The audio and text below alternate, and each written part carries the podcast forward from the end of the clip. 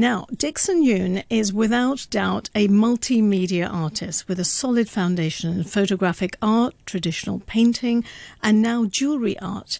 He's created some exquisite items that reflect the richness of China that marry both classical elegance and modern chic. Sotheby's in Hong Kong has been collaborating with Dickson to raise funds for the Needle and Thread Charitable Foundation by hosting a special auction tomorrow that includes some very unique items. To find out more about it, I'm delighted to be able to talk to Dickson Yewn, artist and contemporary Chinese jeweler, and he's on Zoom at the moment. Good afternoon to you. Hello, hi, good afternoon. Lovely to Nice have you hear. on the program. Um, yes. It Dickson. seems like we are live uh, on TV. Oh, I'm, yes, because I'm watching you through Zoom, you see. So I have I have a screen in front of me and I can see Dickson sitting in his living room or something. okay. so now, Dixon, um, this is a very special sort of fundraising auction for you. And can you tell me a little bit more about the aim of the auction? Well, the aim of the auction is pretty simple because, you know, uh, with auction houses, they really relied on uh, beautiful artwork, right? And artwork, where does it come from? It comes from, you know, your pair of hand. You have to have good crafts. You have to be able to create art. You know, art is created through humans' ingenuity. Oh, sorry, there's the alarm going on next door. It's all right, it's gone. so, so, so all art pieces are done by all, all artists, and all artists are either trained professionally at school or they are, you know, the skill being passed on. So a lot of the traditional craft in um, China is being lost. Um, you know, when you look at just simply look at the jewelry world. I mean, in in in Hong Kong, uh, the average age for a jeweler, for a craftsman, is about forty-five years old. There's pretty much no young people getting into the trade. Mm. And then those people in my workshop, they average about 47 years old. I mean, they range from 41 is the youngest to like 62. So when you average out, I actually didn't do the math after COVID. Maybe the average age actually has gone up because some young people, I think the 41 years old left. like two months ago. I mean, it Gosh. changes.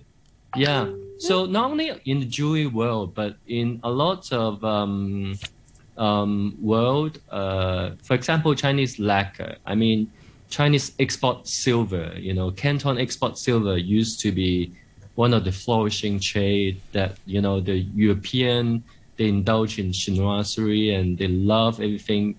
You know, not actually uh, designed by Chinese, designed by European, but made in China. You know, those crafts are gone. I mean, so you know, um, I did work with many auction house houses in the past, but for this uh, ten years, not so much.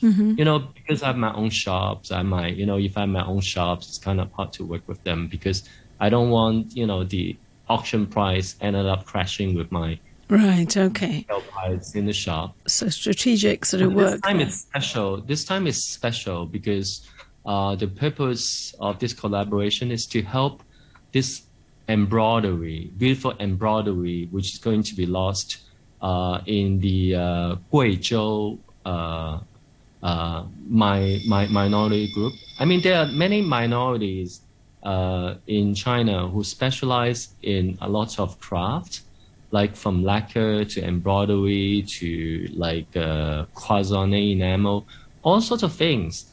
But uh, if you know we don't protect them and then bring them back to the contemporary lifestyle work, you know they're going to be disappeared. If hmm. we don't leave the lifestyle, it's going to be gone. You know, things that you don't use, you just either if it's good quality, it's going to go to the museum. If it's average quality, is going to be gone. Okay. Yes. So And then we don't want lifestyle to be just museum. Sure. Visiting museum, yes. you know, you should bring the museum stuff and contemporize it. It's about you know, reviving it, isn't it? and bringing live it. Yes, that's Live right. Life, life, life, lifestyle. So, so the funds that you, you know, are trying to raise for the Needle and Thread Charitable Foundation, how will they be used? Obviously, as you said, you know, to, to go back and, and make people more aware of these crafts that exist, and perhaps encourage more young people, encourage others, pe- other people to get more involved in them.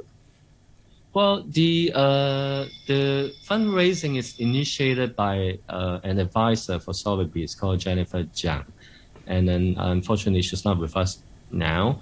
But then basically, uh, immediately after the fund is being raised, uh, she will be setting up workshops in Hang, Hangzhou and workshop in Guizhou, uh, sort of to uh, bring this craft, made it available. I believe that uh, this collaboration is also with Zara. Um, no, the mother company of Zara. Mm-hmm. Uh, they will be the one uh, donating the most fund. Uh, I have to check the mother okay. company of Zara. Right. It's actually the biggest Spanish listed company. Now, uh, do yeah, so do he'll be setting up workshop to to uh, you know bring this em- em- embroideries and teach more people mm-hmm. to to to learn the craft. Yeah. Yes. So do tell me about the four collectible items that you've got um, on offer in this uh, in this auction because I have got some pictures here from your press release and. Um, absolutely stunning. I've been drooling over them since this morning. Beautiful pieces. Yeah. So, just describe exactly what it is that you're going to be offering. Uh, I donated four pieces, but uh, these two pieces are, are especially special. Uh, one of the pieces uh, um, uh, two of both of the pieces are made with not only precious stones and metal, but they are with precious wood too. I mean, with wood, wood you rarely find in the uh, ju- jewelry world. Uh, you probably get a few brands to do it, but then you know the mass luxury brand you don't usually find it. Why? Because wood is so difficult because first of all, uh, you know, you have to age them after they're being cut. You have to age them. You have to let it sit for a couple decades. Mm, I mean, not God. years. I mean, for it to sort of air to dry. Yeah. So then, uh, so then when you incorporate it with jewelry, it's not going to crack. It's not going to, to you know, because with humidities and dryness, it's going to crack. Mm-hmm. So we can kind of master the tray. I bottle the tray from the furniture, uh, Chinese furniture making business. And then I sort of learned the trade myself, and I also learned wood sculptures in tai- Taipei, uh, you know, from a master. So I sort of mastered the technique of wood. Mm-hmm. And then I also borrowed the inlay technique from Chinese furniture making, and then incorporated in the jewelry making. And uh, one of the pieces is actually the national butterflies of China. I mean, I I have studied and worked with Jewish historians in the past, and uh, it's very few that you see jewelry jewel butterflies that people can recall the names. Mm-hmm. I mean, this butterfly, uh, golden Kaiser-i-Hind, um, no, it's beautiful. It's a long name. I mean, it's not an easy yeah. name for people yeah. to remember, but there easy to remember names. It's like the blue morpho, the yam fly from Malaysia, you know, the African giant swallowtail. Oh. I mean, the reason I created this series of butterfly is because one day I was sitting down with a Jewish historians and we were just drinking and we were making a bet. Hey, I tell I told my Jewish historian friend, if you could find three butterflies in seven thousand years of Jewish history made by any king or jeweler Lalique, Cartier, Van Cleef, and Arpels, more than three pieces, you can name the original name and the species of the butterfly. I'll give you a free butterfly jewel for free. Right. Then he took up the challenge. Uh-huh. He didn't seriously look, but he did spend two, three days looking around, browsing around his archives. He couldn't find it. right. And I won. I mean, he. I didn't give him. I mean, what he lost is he owed me a dinner. so um, then he seriously really looked you know, in the history of jewelry, not only jewelry, but in fashion and fine art. It's so strange. Flower and butterflies are the most commonly uh, used yes. beautiful yes. motif in art. Mm-hmm, mm-hmm. But yet, very few people can name the butterfly, but many people can name the flowers. So, do you think that the butterflies, when they are produced in jewelry, um, they're just a bit crude? Maybe some of the ones that are produced that there's no real identification to show which butterfly it is. No, well, I mean, I mean, when when you buy a flower from Chanel, you know it's mm-hmm. camellia. When you buy from Cleef mm-hmm. and Arpels, you know it's Alhambra. When you buy from me, it's peony. But then when you buy a butterfly, you talk to the salesperson. It's just say, a butterfly. It's a butterfly. Yeah. What's the name of It's a Van Cleef and Arpels butterfly. No, I mean the species. What's the original name? Like blue marble, everything. Uh, I don't know. I have to check my with my. Because there is a bit. Then you then you do think there's certain sort of misinterpretation going on here in terms of when when people I mean, design these big- things.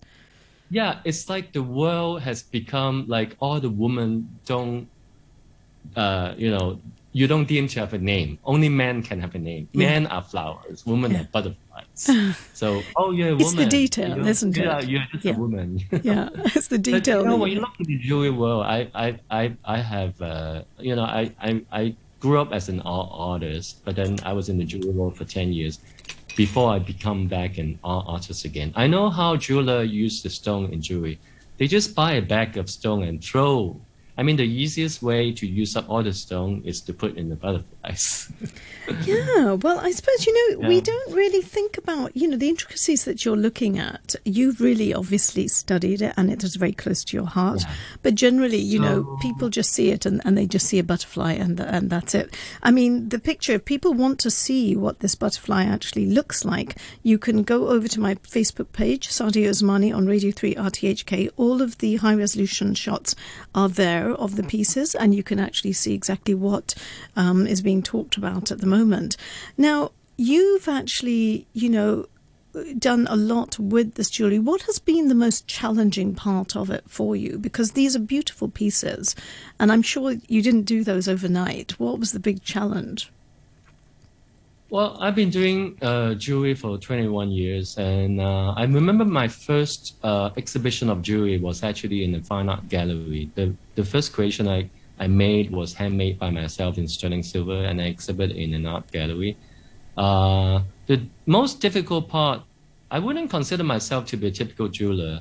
I more consider myself as an art artist, and my goal is to bring back Chinese culture into into con- contemporary jewelry world, or you know, to bring back Chinese culture into one of the woman important lifestyles of wearing beautiful bling bling, Mm-hmm. but not only showing how wealthy you are, but showing your, you know, your cultural heritage Sure. of showing where you're from. I mean, when you when you get a chance, now we're a global citizen. You know, we have a lot of occasions to travel a lot of places like Europe and America. Imagine an American and European looked at you and what you're wearing are all covered with Western brands and Western jewelry. Mm. How would they look at you? Mm. I mean, imagine imagine the world is being reversed, and this globalized world is by Eastern culture, by Indian and Chinese. I mean, imagine all the European and French people coming to India and China and showcasing how you know the knowledge of Chinese and Indian culture. They're wearing Indian jewelry. They're eating Indian Chinese food. You know, when you look at it, you say, "Wow, it's nice," but then you're not as good as we are because we are the originator of the culture Yeah. and things like that, right? That's a huge task. And I think, Yeah. you know, certainly these pieces are promoting those things. And, you know, do you find um, that you, you know, young people, like you mentioned earlier on, that there's quite a few in your workshops, there's not many young people. How do we get young people more interested in, in some of the great craft that you're doing? I mean, it's difficult enough to get them off the phone nowadays. Yeah, yeah, absolutely. How can you get them off their iPhones and handphones and get them to focus on something real? You know, uh, uh, I think it's a global trend. It's really hard to, unless you really destroy all the handphones and the computers they have. Well, that would be a bit of a challenge. Yeah. How do you get them interested in it? Um, I think the country and the government has to do something. yeah, You know. yeah, And and you know, in terms of ed- educations, they really need to revive it. They need, need to bring something new, uh, uh, which the government I think is doing something. I Yeah. mean, the China. Uh, I'm happy to hear that they're bringing Chinese medicine back into the school. In primary school, they actually took out English as a required uh, exam in primary school. I'm so happy to hear that. You need only need to know Chinese and mathematics, and you don't need to sit for English exam in primary school. And what they replace it with with Chinese medicine. Okay. TCM, traditional Chinese medicine. Okay. That's great. I mean, That's it's something more practical. I mean, maybe all of maybe only five percent of China, Chinese population needed to know foreign a foreign language. Maybe ten percent or twenty percent the most. Why would you suffocate, you know, the whole country to learn a foreign language they'll never use in their life? I mean, it's great to replace it with TCM. No, mm. it's more practical. And and I think certainly they it would be good to have something much more on the heritage side of things with art and, and you know because I think your your background you've obviously with with photographic art with traditional painting, all of that has sort of come together for you to bring the best into the jewelry as well, hasn't it? Yeah, I I'm lucky that I wasn't really exactly being brought up in the uh, tra- traditional fine jewelry world uh, you know, um, fine jewelry and like painting, sculptures, and everything. For me, it, it's just a tool. It's just a me- medium of expressions. So I'm glad that I I I was uh, have a chance to explore uh, the fine art world uh, with different techniques to sculptures, ceramics, and all these kind of things. Mm. Yes. Now, um, you're you're kind of being quite low key about some things because you know Michelle Obama in 2011, she actually bought something off you too, didn't she? So what did she get? Oh, it was a great surprise to me because I didn't know that she had the ring. Mm-hmm. I mean, uh, it took a week after, and a Danish designer friend of mine actually uh, uh, told me, and I didn't believe him. So he scanned his the Hello magazine of the Danish version and sent it to me. I said, "Wow, give me a copy! I can't believe that."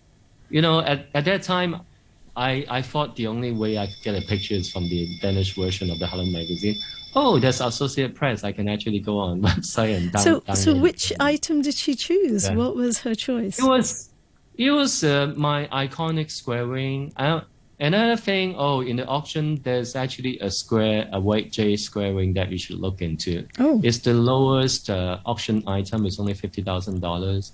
It's totally worth the price. Oh, but then. I'm also the king of square ring in the world.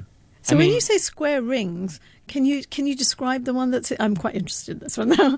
I the mean, one in the auction. I, what does that I, look? I want to I want to tell you know I'm not Columbus. I'm not the one who discovered America, but then it's like you know when I introduced squaring in 2003, no one believes that squaring could sell. Mm-hmm. I mean, but I was telling them that it's as if I'm in Renaissance Europe. Say I'm telling the people, telling people that the world is round, it's not square, and people don't believe me. I mean flat, not square. then now they all know that the Earth is square. I mean round, not flat. So since 2003, I've been telling people that you can wear square ring, not only round. They don't believe me until Michelle Obama wore it. Oh, right. Well, I'll yeah. have to investigate yeah. and see what it looks like. I was just trying to Google to see if I can find so it. since she awarded, I mean, in 2003 to 2011, I perhaps only sold three rings in like seven years, eight years. And after suddenly, she awarded, yes. Suddenly, almost all my point of sales in the world, every point of sales every month sells like three or four. Wow. So I accumulated, I, I believe I've sold thousands of square That's rings. That's fantastic. I mean, it's very iconic when you go around the world and ask who who did the best squaring in the world. That's me. It's you, without a doubt. Um, can I ask you one last thing? Actually, um, what have you got planned now? Now, this, uh, you know, this um, auction will take place tomorrow, and I hope that you'll raise loads. They'll, you, you know, get lots of funds out of this to help people. Um, any future plans now? Uh, what have you got in, in mind now? Like you, you concentrate on butterflies. Anything else on the cards? Um, yes, I mean, since 2013, I have been stopping to do like the traditional jewelry uh, exhibition. I've been doing the contemporary art show. So I'll be showcasing my work more and more in contemporary art fair. So the next one will be Art Central during the Art Basel timeframe. It's going to be at the Convention Center, same at Art Basel Hong Kong. So it's been like five years that I've been showcasing my work in con- contemporary art fairs. Mm-hmm. Not the jewelry fair, not the traditional European fine art fair, mm-hmm. but contemporary art fair, which is also something new for a jeweler because you rarely find uh, artists who use uh, uh, jewelry art in contemporary art fairs. Right. So this is something new coming up, and then I will be breaking a lot of trade traditions and use uh, jewelry art to speak about art. Great. Yeah. Well, I look forward to it, and I hope that you will keep in touch with me so that I can, you know, Yes. plug what you're doing next. Um, Dickson, thank you so much. me on WhatsApp. yeah, I will. Dickson, thank you very much for coming on the show today, and I wish you luck with the auction tomorrow. It's been lovely Thank you. speaking to you. Thank you ever so much. See And- lots of people tomorrow. Yes, well, I'm going to have to see now. I'm on air tomorrow, so you know I was drilling over these things, so I'll have a look into it anyway. But thank you ever so much for your time today. All right then, Yeah. time is um, four minutes to two o'clock. We're coming up to the news on the hour, but before.